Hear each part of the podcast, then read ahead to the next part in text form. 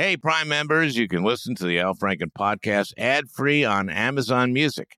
Download the Amazon Music app today. The Angie's list you know and trust is now Angie, and we're so much more than just a list. We still connect you with top local pros and show you ratings and reviews, but now we also let you compare upfront prices on hundreds of projects and book a service instantly. We can even handle the rest of your project from start to finish. So remember, Angie's list is now Angie, and we're here to get your job done right. Get started at Angie.com. That's A N G I, or download the app today.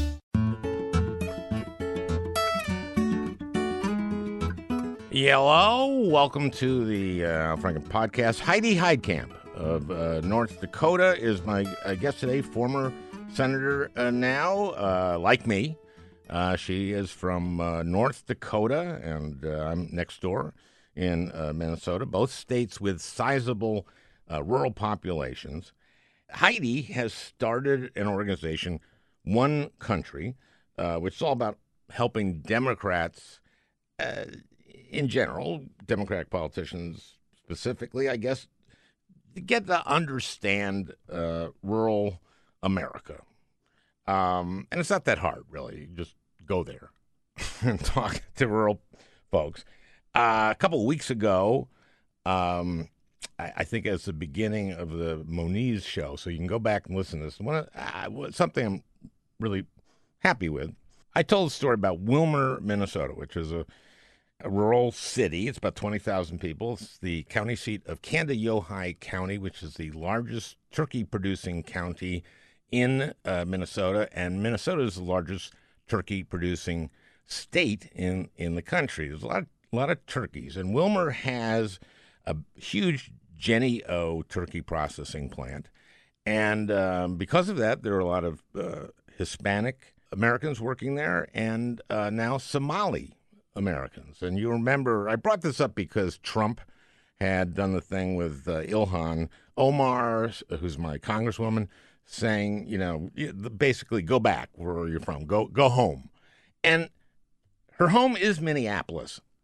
That's that's my home. She's my congresswoman, and uh, that's America. We're all immigrants except for American Indians.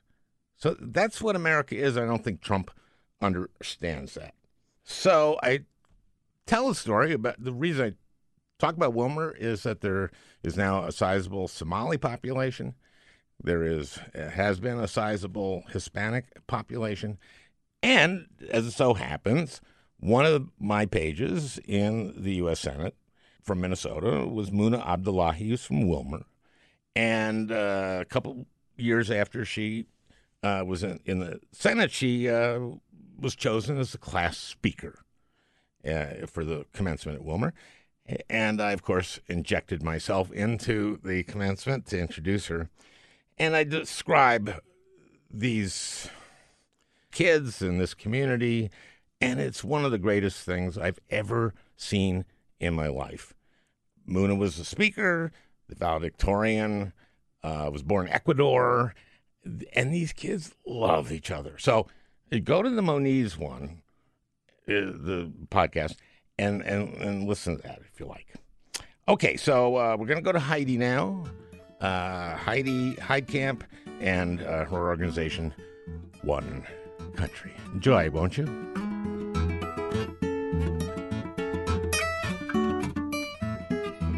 I'm here with Heidi Heitkamp, and as you can tell, we're friends, and uh, we're both now uh, former senators from uh, contiguous states. Yep.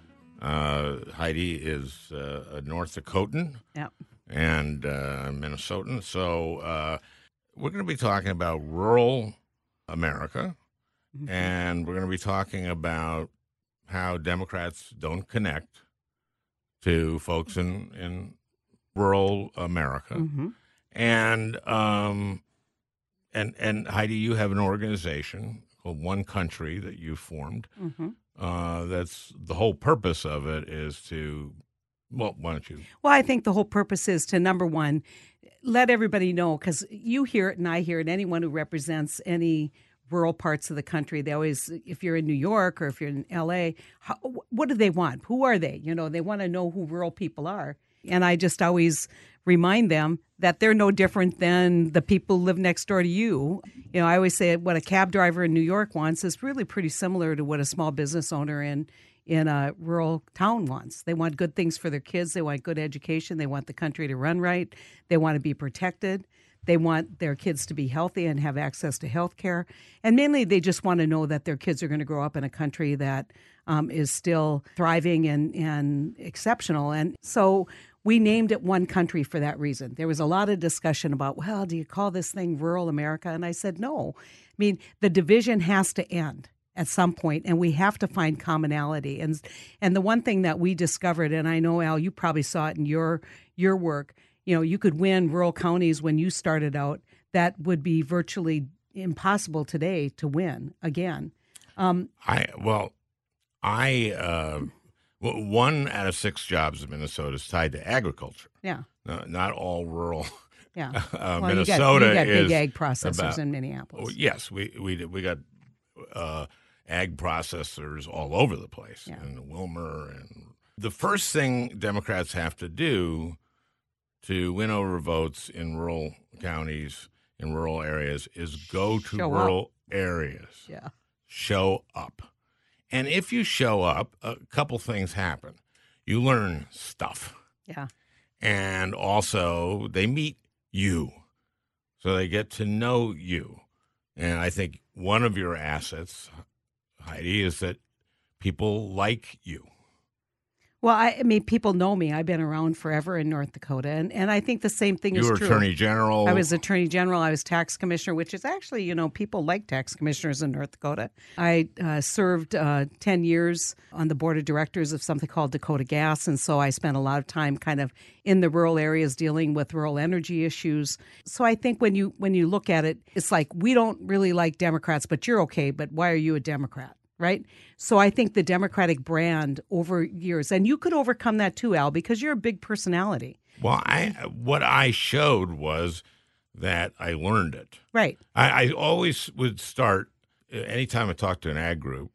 I'd say uh, I grew up in St. Louis Park, which is a suburb of Minneapolis, and I knew nothing about agriculture. If you had asked me when I was eight years old, where does food come from?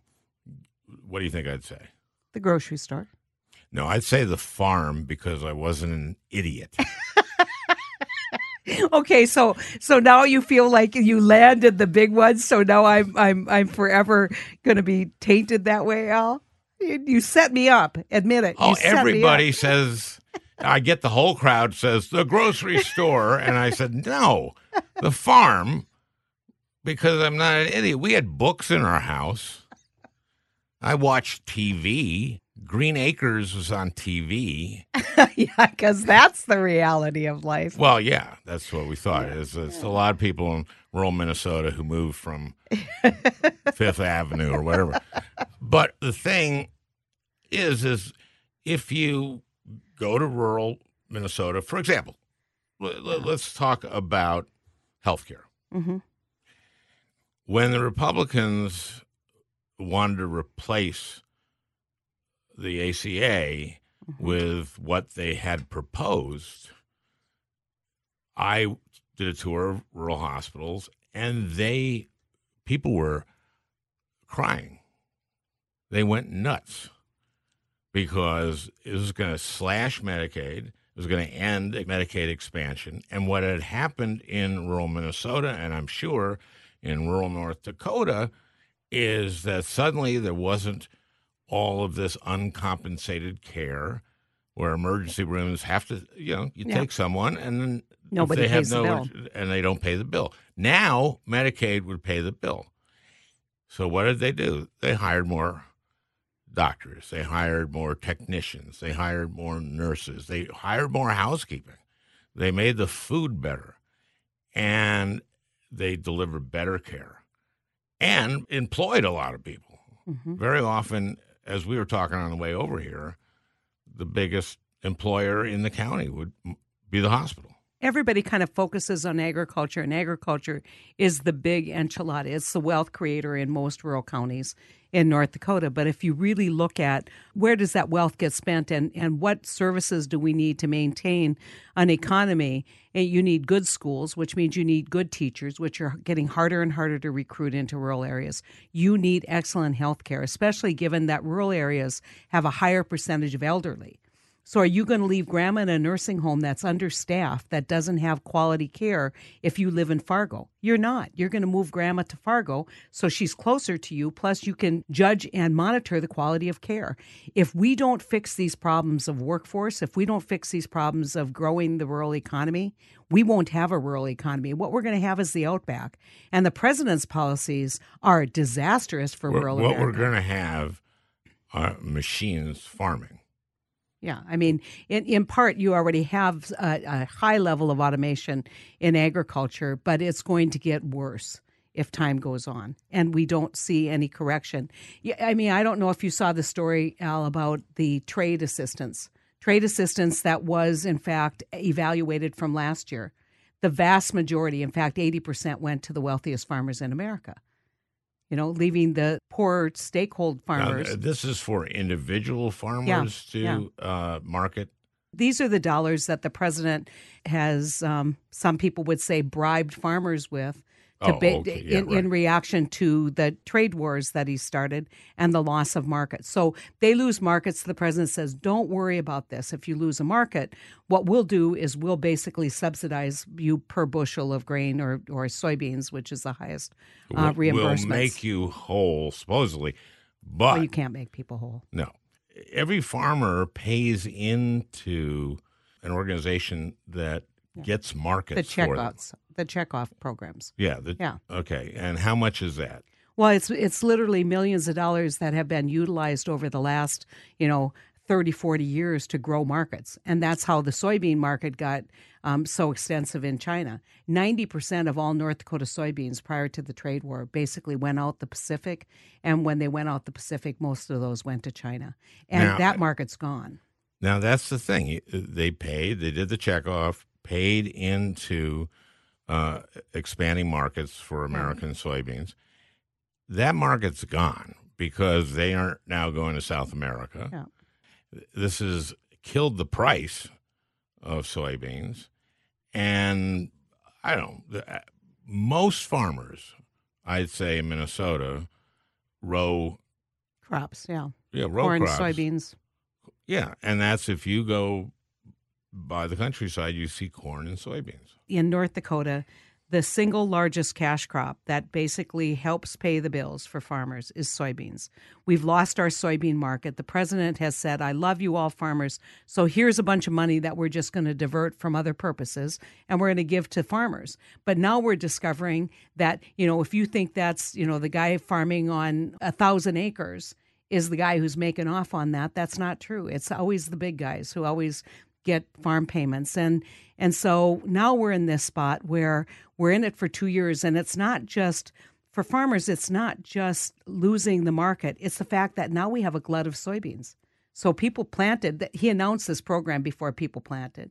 So people planted soybeans thinking okay we'll get we'll get so the all this payment. is in storage. but if you can't sell it, it now now we have a glut. But my point is, if you look at the policies of Trump and and this administration, they're devastating for rural agriculture. They're devastating for rural health care. They aren't particularly good for for rural education. No. Um, they aren't investing in infrastructure and making sure that the roads get better, the farm to market roads get better, or that a rural broadband is there. Those are all, all the pretend. things you hear Yeah, about. yeah. Broadband, if they don't have it, if their kid Doesn't have it. can't get on the internet to to study, it's an incredible handicap. And you know, schools that can assign things where you can go on and research something. Sometimes it's a library that people have to go to. Yeah. Sometimes you have to park in a certain place in a McDonald's. Yeah, I saw two little kids in rural North Dakota. They were sitting outside the library because the library hadn't opened up, and they were playing games. and And I said to them, I leaned down, I said, "Oh, you guys just waiting for the library to open? They kind of look at me like, we don't care if the library opens or not. We're just down here taking Wi-Fi from the library. They're like, we're playing games. What, lady? What? We're going to go in there and read a book? No. Yeah. I mean, but it, but it, it, it's a reminder. North Dakota actually has pretty good, good connectivity. The real thing that you need to do is you need Come to look to at North Dakota. Yeah, I, I, connectivity. Connectivity. It's, unlike, not a problem. And unlike any other rural state in America, North Dakota's made the investments necessary to survive in rural America. That's a great 30 seconds spot. And probably then you needs show someone be- different to read it. Yeah, then you show show beautiful Yeah, uh, we- locations. Yeah, and, yeah, and I've got plenty of those. But but my point is, going back to one country, it's it's a political organization that hopefully reconnects the Democratic Party to rural America and basically opens up or reintroduces ideas that we may have in the Democratic Party that rural America can see as viable and legitimate to their future.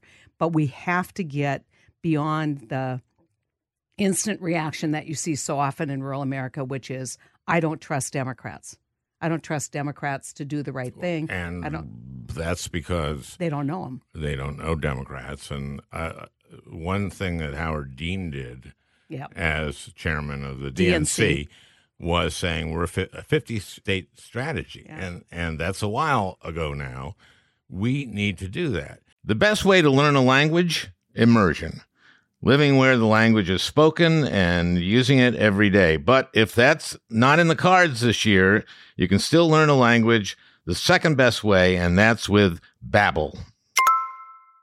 Babbel's quick 10-minute lessons are handcrafted by over 200 language experts to help you start speaking a new language in as little as 3 weeks. Babbel's convenient courses have helped me learn real-life conversation in German. For example, let's say you wanted to order soup with your dinner. Die Suppe würde mir auch gefallen. That means the soup. that means that means I would also like the soup. And that way I get soup with dinner. Here's a special limited time deal for our listeners. Right now, get up to 60% off your Babbel subscription, but only for our listeners at babbel.com slash franken. Get up to 60% off at babbel.com slash franken, spelled B-A-B-B-E-L dot com slash franken. Rules and restrictions may apply. On the way here from the airport, we were talking about, you know, rural America isn't all ag. No. And uh, and you say that it, they want their kids to stay here, to stay home. Of course you do. And of course you want to see your grandchildren. And of course you want to. Uh, that's a big part of life. And there is manufacturing Mhm. in in rural uh, America, and sometimes there is a community and technical college that needs some help to train people for that manufacturing. Yeah, one of the things I, I always get my back up a little bit when we talk about growing out opportunities for coding or you know the kinds of things that you can actually do in rural America where you don't have to sit in a cubicle in in San Francisco. And I said our biggest problem is not having the And, talent. and and and getting like a, a really nice yeah, apartment yeah. in in North Dakota is a lot cheaper. Yeah, yeah. I can trust. I can. I mean, my daughter lives in San Francisco. I can tell you that where she lives would cost maybe one hundred fifty dollars a month in Fargo, and she didn't pay that in the Mission District in San Francisco. Yeah, yeah. But so, so my my point would be, guess what we're missing in that formula that no one talks about? We're missing people who can teach it. And if you don't have broadband, and and Al, one of the things that that is fascinating about you and your history is you basically came out of math and science. You're STEM educated, you know. I was good at math and Yeah, science. but I'm, that- not, I'm not saying I Right, didn't but- but- get a degree in it But or but something. but my point is we need more kids who feel comfortable in math and science to pursue STEM degrees. And if we don't teach them from first grade on, if they don't have an opportunity to be exposed, they're going to miss an opportunity for a, a, a job opportunity of the future, whether it's in AI. We aren't going to stop technology. We have to train to technology, train the workforce. We're leaving rural kids Did you have behind. P- PSEO in, in North Hmm. Dakota? post secondary education opportunities. There are. I went to a rural school where the kids went. This this is kids going to a two year community college while they're in high school. Yeah. And uh, getting credit. Yeah, we have something like that. Yeah, Yeah. okay. Yeah. So Uh, we just don't give it the Minnesota name. Yeah. Because we got our own ideas over there in North Dakota. Oh yeah, Yeah. Oh, yeah. The Hoya caucus. yeah. You well, it was a small caucus, wasn't it? it's just me and Grassley, I think. And me. And you, oh, well, only because you were pretend. You don't really talk like that. No, but I can. So we would, you know, in the Senate just go, oh, hi. You know. So we were the Oya caucus. Oh, yeah. I don't know if Grassley knew he was in the Oya caucus. I think he did. I think I think he got your humor better than what you think he got your humor. no, he he Yeah, yeah, he he, loves you. uh, Anyway, we digress. we digress. I No, mean, the- the I think- digressions are sometimes the best so, part of the show. So, you know, one of the things, Al, Podcast. that you have a friend in New York, guy who loves you, and his name is he's a big venture capitalist, but he started out his career in math. He was a math professor. oh, oh, Jim Simon. Yeah, Jim Simons. I don't think he was a professor. I think he was just I a think he friggin' taught for a while. genius. Yeah, but I think he taught for a while. But talk about talk about how he- how you convinced him to come to northern Minnesota to teach teachers on how to teach math. it's just one of the many things I do and did. But but for- but but but I think more of that. But you know, because if if you can find a teacher that can understand, not everybody's going to learn math the way everybody the kid next to him learns. And if you can, in fact, keep kids in math through the eighth grade and they get past algebra, if you can keep them in the sciences past the eighth grade, you're going to have a foundation. Right now, I can't tell you the number of kids who say, I want to go to school to be a nurse. Guess what? We have a crisis coming in, in terms of retirement. Here's a number for you. In the next decade, one third of all licensed physicians in America today will be over the age of 65. And nurses are even worse. And so we've got to fill that pipeline of healthcare workers. And we can do it in rural America if we have people who can teach math and science. And that's why it's so important we that we also have, have to make being a doctor an experience that's not typing sh- Yeah. stuff into a Computer. a, a computer and uh, and restore some of the, the, the kinds of connectivity that people. I mean, you know, so when I when I uh, was elected, my husband's a family physician. I said, well, you know, there's probably opportunities in D.C. And he just looked at me. He said, number one, I'm old and I don't want to move. But number two, he said, you know, when I have a patient who walks through the door, I can usually tell what's going on because I've treated him for so long. I can tell, you know, by how they walk. I yeah, because he knows them, and that's what you want in a in a uh, practicing family physician. You want somebody. I remember who you said, history. "Don't you want to support me in Washington?" And then I went, please. And he went, no, I'm not No. moving to that hellhole of a town. I'm staying in Mandan, North Dakota, Yeah. and mowing my grass. That's life.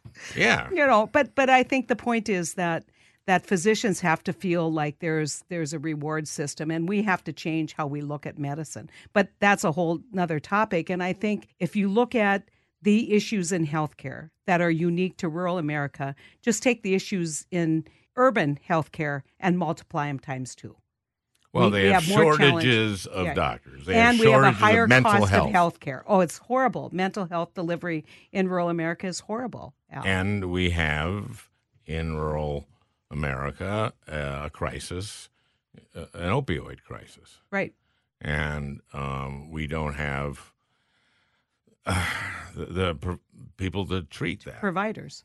And and and I think one of the things that we've been we've been talking uh, about is at one country, which is how do you kind of take these issues that aren't unique to rural America, the challenges of your, your kid getting a quality education, or the challenges of of healthcare, the challenges of having a job that will pay you enough to actually put food on the table. How do you explain the nuance and the difference in solutions?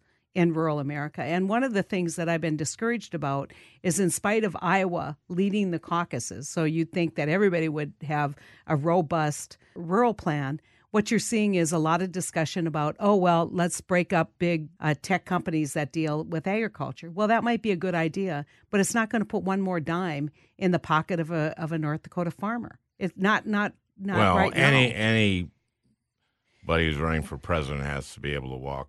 And this is a cliche that they use in the debates all the time. You got to be able to walk and chew gum. and I go, okay, well then, how about you got to be able to come up with another cliche? Walk and chew gum. Yeah, I, mean, uh, listen, uh, uh, think about uh, rural Minnesota anyway. Is you meet the coolest people. You meet a Gary a Gary Kubley, and Gary in Southwest Minnesota, and he was hilarious. And I remember one day uh, I was going to an organic farm. I was staying with him, and he said. Uh, well, that's one of them farms where uh, every animal has a has a name.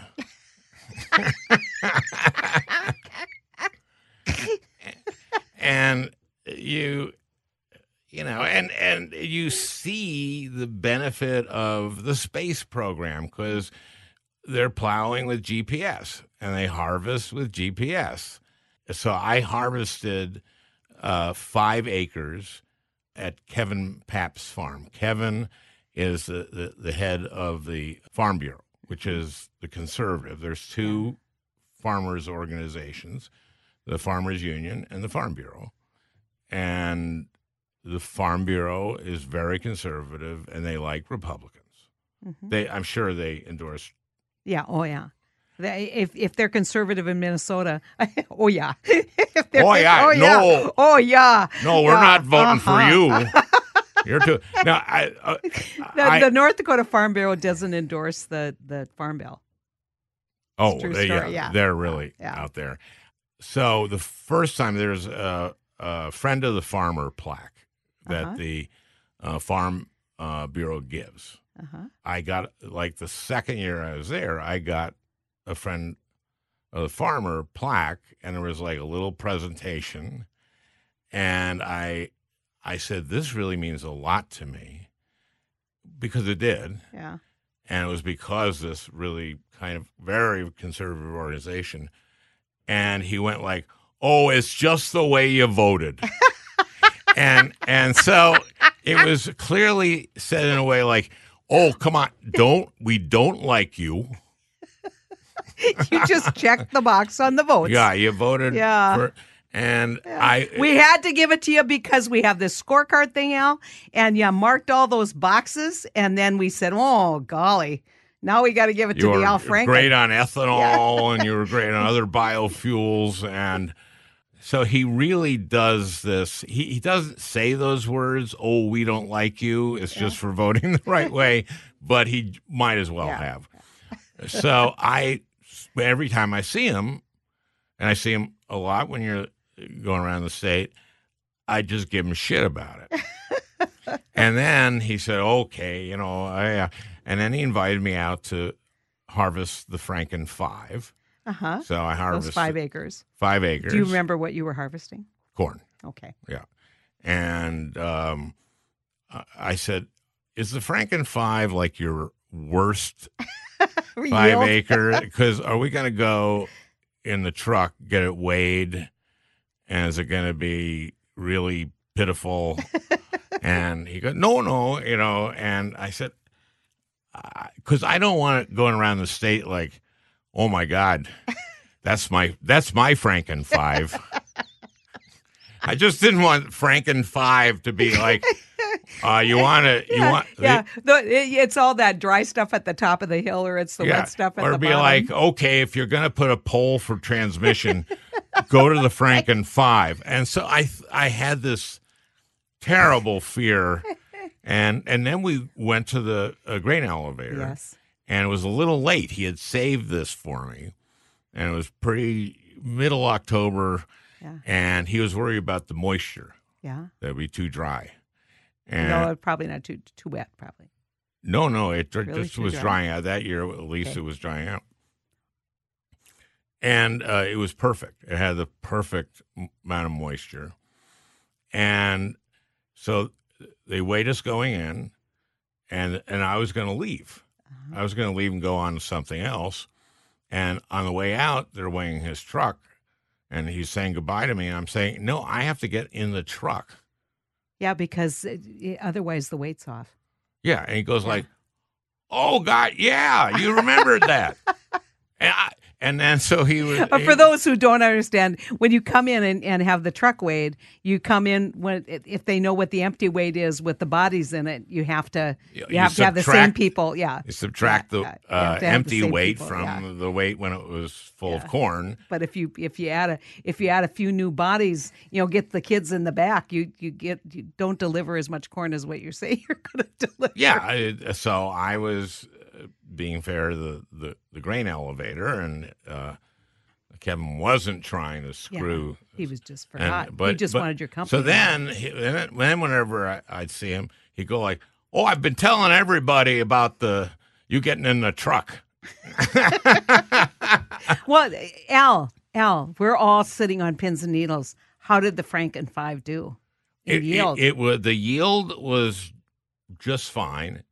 Just fine. Like it wasn't like record yield. It was average for the year. What? What were You you? know in- what? Was It the Franken Five average? It was not remarkable either way. Oh, so there was go. no remarking about it. Yeah, that's kind of worse. That's the worst ending to the story. No, this is not if the it was best ending of the story. Is that he be, he just from then on friend. he was a great friend. Yeah, yeah. Well, and that's that that that actually is a very relevant story because even people who who you don't like, um, or you think you don't like, or you don't trust, if you, I, I used to tell young people this. I said, if somebody's mad at you, and they'd say, "Yeah," go, I say, "Go stand next to them," because it's human nature. Either they're going to hit you or do something mean, or eventually you're going to melt. I mean, you know, yeah, yeah. But but uh, what I'm saying is that it, in politics, that's definitely true.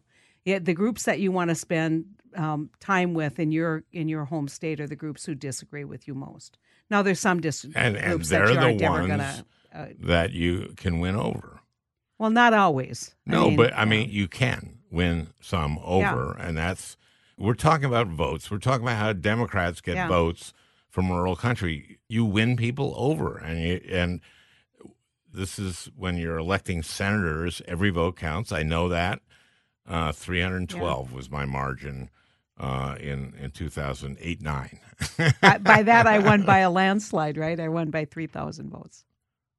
I- Yeah. yeah, I- and and, and a much much you. smaller population. a much tougher state. One of the things that happened in 16 is I saw this trend and I've been around the block since 19 my first race I ran in 1984. So I and I run in a rural state, used to win elections by 65%, right? In North Dakota When and, I and- got there, we had the two senators were uh, were Dorgan and Conrad. and Conrad. Yeah. So you had two Democratic and, And Pomeroy. Pomeroy over in the and, wa- and at one House. point when Governor Sinner was governor, the entire congressional delegation and the governor were Democrats. So this isn't so far removed. So the question is kind of what happened and you could see this trend. You could see this incredible trend of people moving away from the Democratic Party.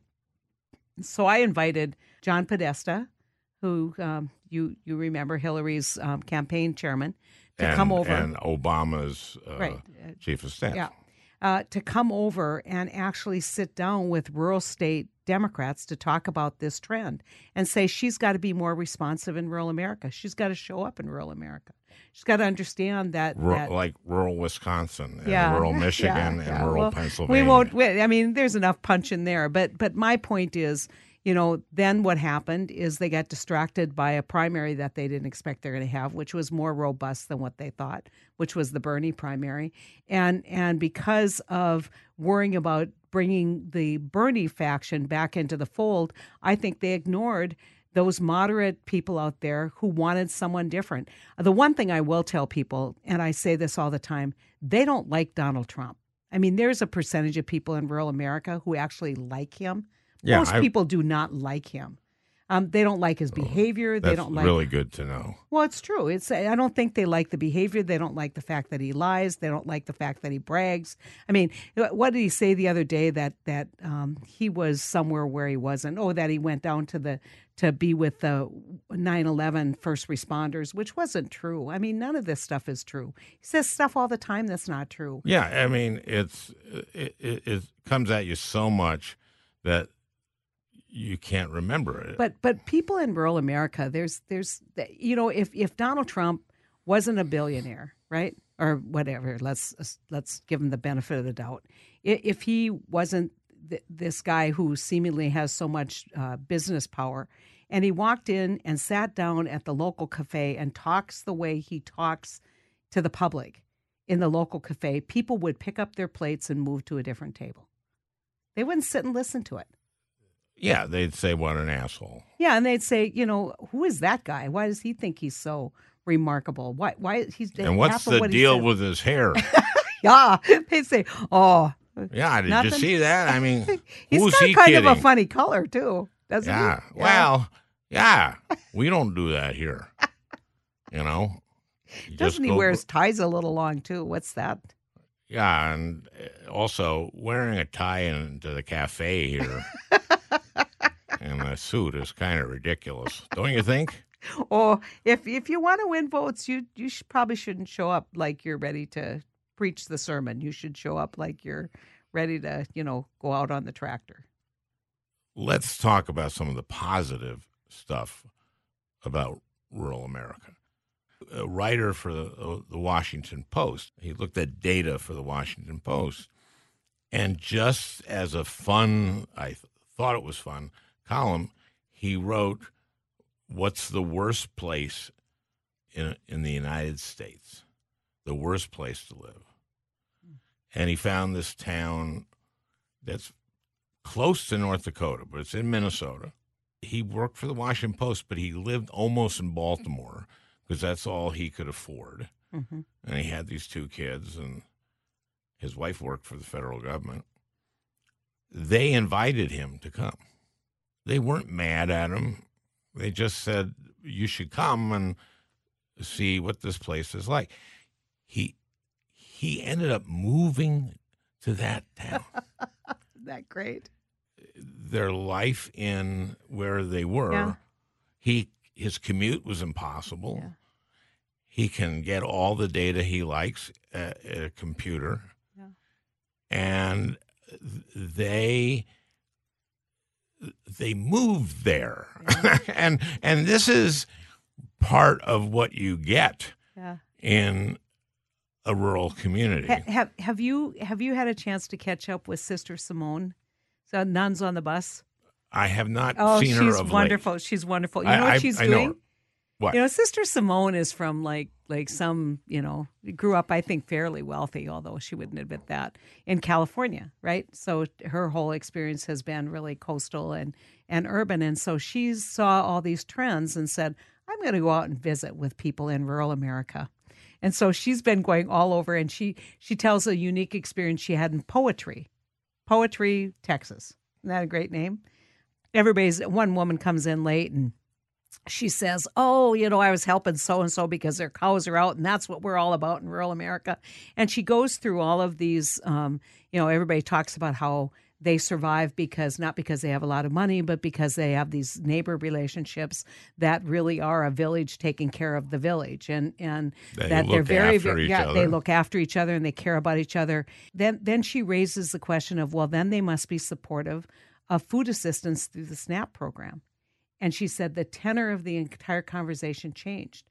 When you introduced a broader kind of global or national kind of policy of helping each other a, a that- federal program. a federal pro but but you know they saw that as big government not consistent with their values. And i think when when you, you talk about it there's there's there's a uh, an ability that we all have to help each other but it's limited and and i think we have to have that conversation about what does this look like for student loans a lot of people in rural america are on medicaid right or elderly on medicare those are two hugely successful very important healthcare programs for which there would not be rural healthcare. Yeah, the states. What what were the states in eighteen who had referendums on expanding Yeah. Medicaid passed? I know Idaho was one of them. Uh, Utah.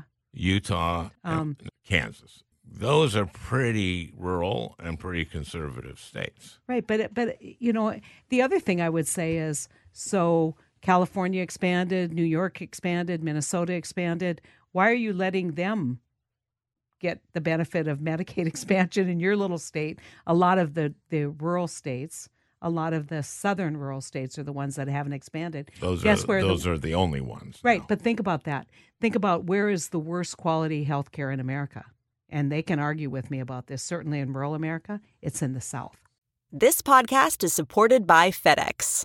FedEx offers fast delivery, more visibility, simple returns, and weekend home delivery to 98% of the U.S. population on Saturday and 50% on Sunday. With FedEx, you get picture proof of delivery, ensuring you always know where your package is. Returns are simple with packageless and paperless returns. Plus, FedEx Ground is also faster to more locations than UPS Ground. See the FedEx service guide for delivery information. So, what are you waiting for? See what FedEx can do for your business. Absolutely, positively FedEx. Sheldon used to Sheldon Whitehouse, our friend, used to used to have this chart, and he'd say, if we're going to reward high quality, low cost, who gets rewarded? Guess who gets rewarded? North Dakota, Minnesota. If we're going to penalize low quality, high cost, who's going to be penalized? It's the southern states. It's the red states, and it's it's just kind of an anomaly. Uh, and and and people look at that and say, well, why do they hate Medicaid when you know they would get benefit? They they, they already you know a high percentage of them are on some kind of government assistance. Why it it just seems weird to people. Part of it is the information they get. Well, that's true. I mean, I but mean- part but part of it is this mystique of we're not interconnected. We we are uh, resilient and reliant on each other and no one else. Uh, let's get into religion. Yeah, because I And- think that plays a role in all of this. Well, I think that plays a role certainly in. Um, I think the, one of the most brilliant things that Trump did was announce that the Federalist Society, the Heritage Foundation, were going to pick the judges, and I, uh, I the people who are pro-life, anti-abortion, anti-choice they said, oh, good. He's going to appoint people that are believe the same way we do, and they, they care tremendously about that. Eh, eh, You know, when when people say, "Well," uh, people like what he's done with the conservative court. I always stop and say, many, many of the people would not be people who would support the kind of pro-business court positions that have been taken. When when you say Oh, a conservative awful. court, yeah, but when you say to people a conservative court, it's all about this issue of abortion. It is in North Dakota. If you said, "Do you think corporations should be able to, you know, um, have every right that a human being has?" They would say no. Uh, but do they want a conservative court? Yes, they want a conservative court because Should they, they, uh, want to get rid of mandatory arbitration is Yeah, one of yeah, my Yeah, uh, issues. Was one of my Right. issues in the in the, the Senate. people hate that. Yeah, Being told that they don't have a right, that, you know, having a usury uh, contract that says you have to sign on the dotted line or you don't get our services, right? Well, that that's a uh, if you're a customer, but an employment, you know, or or well, a customer. Let's say, for example, when Wells Fargo Yeah. opened all those accounts for people, those fake accounts, their only redress was was uh, arbitration, it was even though they arbitration, didn't sign and, a contract. and that's because uh, arbitration is secret. So this went on for years without people hearing about it. And so, because of mandatory arbitration in financial, um, you know, contracts Services. and financial services contracts, this kind of crap was allowed to continue. Yeah, no, I, I, I don't know how you can justify denying someone the access to courts in America. And but it- this but issue, yeah.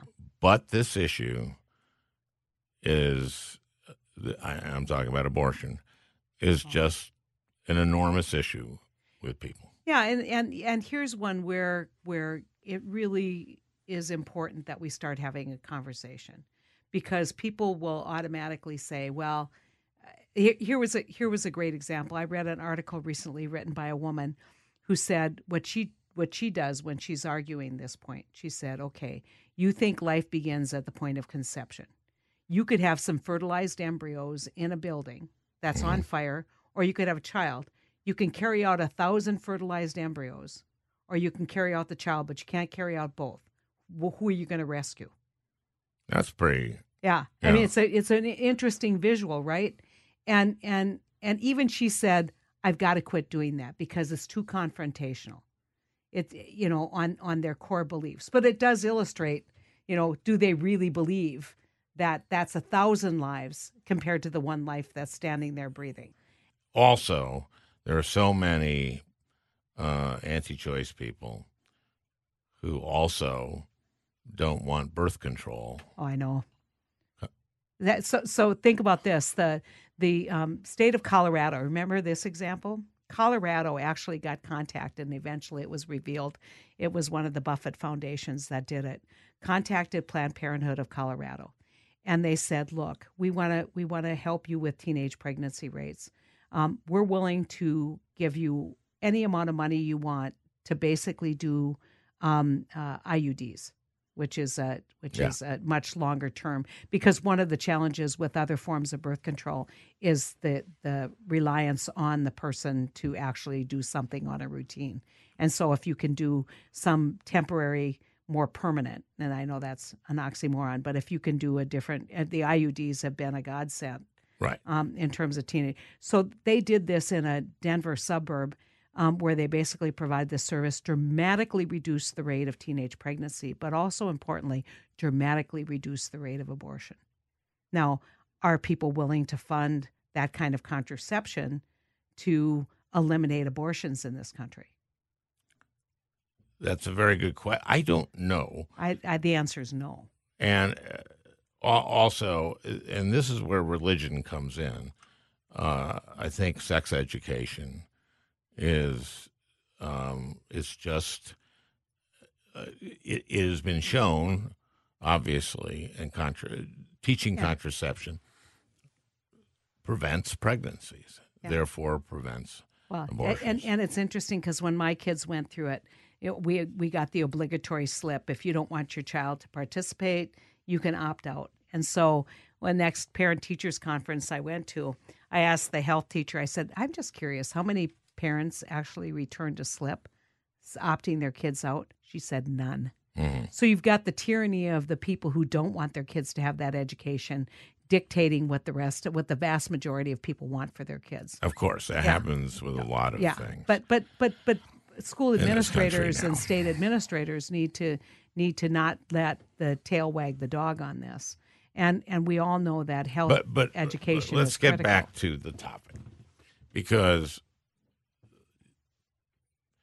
there are these social issues, and that one I think is based on religion, a basically, Yeah. or a, a religious philosophy. Maybe I'm wrong. I think the the one issue that I will tell you has has huge consequences in rural America, and that's immigration. Well, they they want immigration because they want those are people that that work on in agriculture. Well, right? I'll tell you what they want. They want a secure border, and so Oh, I see. Start there. So what they want is they but want, I've I've talked yeah. to dairy farmers, I've talked Right. to so many different. But but you know what? That dairy farmer who knows that that immigration is critical to his future or her future, go ten miles south and ask what. I mean, I got in this argument with a rural panel about you know how welcoming they use the Willmar example, and I talked about you and the the valedictorian and how moving that is that that community. I said that's that if you think that's a reflection of where they are in rural America, it's not true. But guess, I mean, here's another. Let's talk about the good stuff. I also met a woman who has done a Chinese Mandarin immersion program in Casper, Wyoming, and there is a waiting list of kids to get into that program. I mean, there's tons of really. Good. They all want to get rich.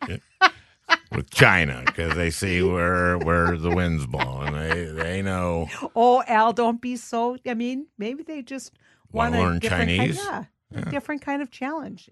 Okay, let's just sum up here.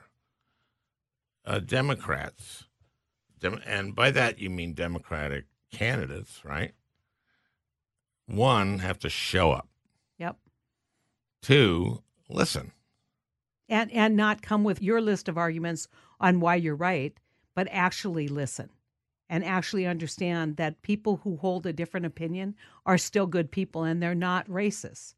I mean, you know, that's what the president is driving in this division that he's doing right now. He's trying to convince people that not only not only don't they appreciate your contribution and, and who you are and how hard you work, but they think you're a racist because you think I'm a racist. And and right, right? I mean, by extension, that's what he's saying. And you know, and why would we think that? Well, on him, it's pretty obvious why yeah. we think it, but I don't think that's true of rural America. So he is saying racist stuff in order to gin up his base that isn't racist, but but it's but but, but they see think, grievance in it. Oh man, yeah, okay. yeah, yeah, that's calling us names again yeah, that we're we're we're this person or that person, and that's not who we are. That's a pretty sophisticated. Uh... I don't know. I think I, I I think it's it's um, legitimate, and so I I mean.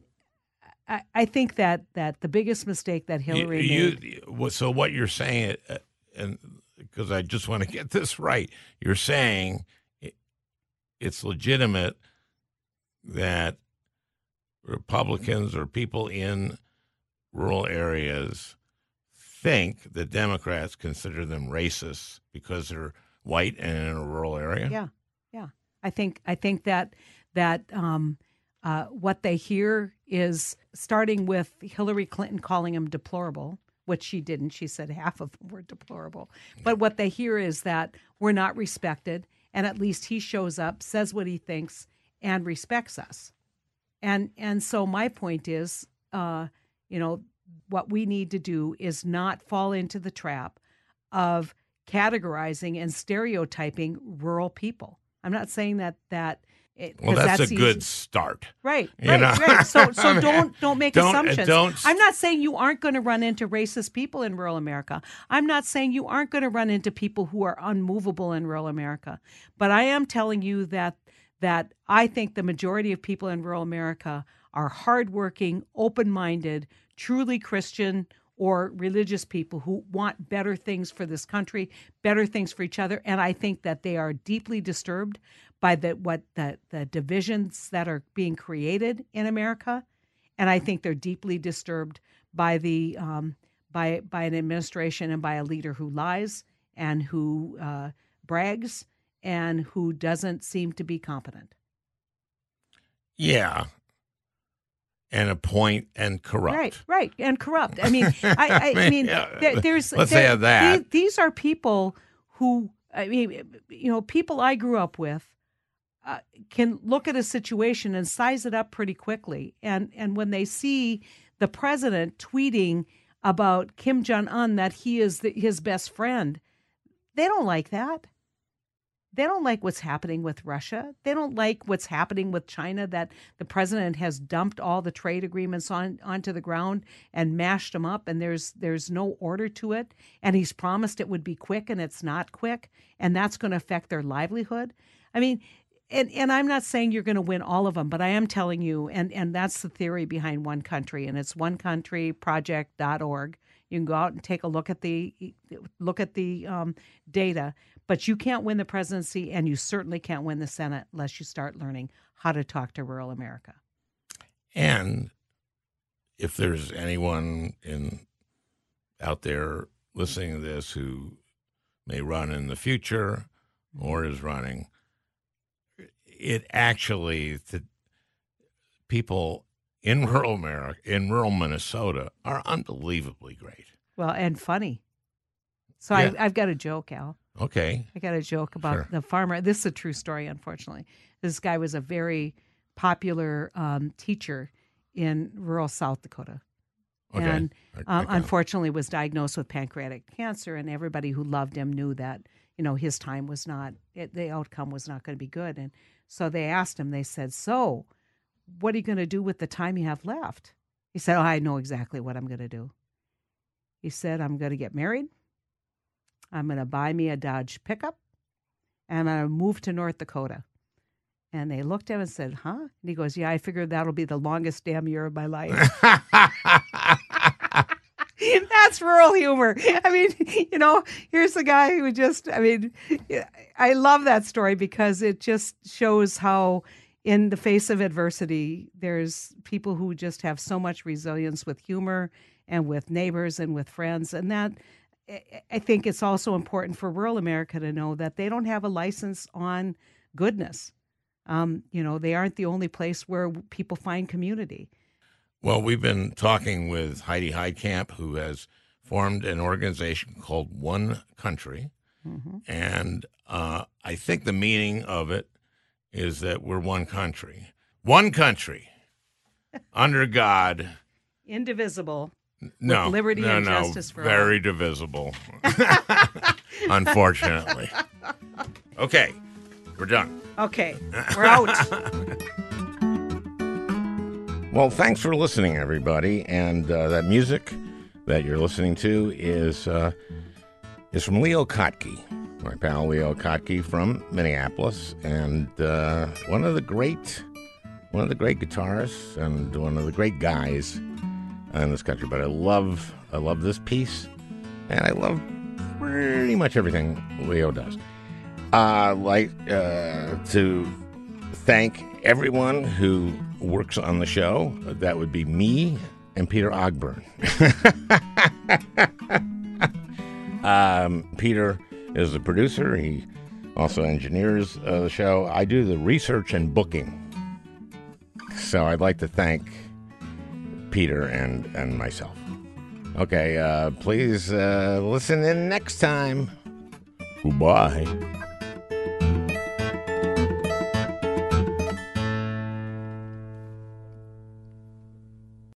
Hey, Prime members, you can listen to the Al Franken podcast ad free on Amazon Music. Download the Amazon Music app today. Or you can listen ad free with Wondery Plus in Apple Podcasts. Before you go, tell us about yourself by completing a short survey at wondery.com slash survey. The early 2000s was a wild time for reality TV. There seemed to be an endless supply of shows that delivered entertainment for us, but trauma for children. I'm Misha Brown, the host of Wondery's podcast, The Big Flop. Each week on The Big Flop, comedians join me to chronicle the biggest pop culture fails of all time and try to answer the age old question who thought this was a good idea? We recently looked behind the scenes of what was really going on at Abby Lee Miller's dance studio. Abby's biggest misstep wasn't screaming nonsensical catchphrases or throwing chairs on television, but instead, she was choreographing financial fraud in plain sight. Join me to break down all the wild details of Abby Lee Miller's story. Follow The Big Flop on the Wondery app or wherever you get your podcasts. You can listen to The Big Flop early and ad-free right now by joining Wondery Plus. Once upon a beat. Remember those stories and fables that would capture your imagination and you couldn't wait to see how they would unfold? And now, when you read them as an adult, you think some of these old tales could use a fresh spin. We have a perfect podcast to bring you the stories you remember, remix, and reimagine for the kids in your life today. Join me, DJ Few, and my trusty turntable, Baby Scratch, as we spin up new tales in the New Kids and Family podcast, Once Upon a Beat. Wondery and Tinkercast are bringing you a jam packed, music filled weekly party where hip hop and fables meet. It's Once Upon a Beat. Follow Once Upon a Beat on the Wondery app or wherever you get your podcasts. You can listen to Once Upon a Beat early and ad-free right now by joining Wondery Plus in the Wondery app or Wondery Kids Plus in Apple Podcasts. Once upon a beat.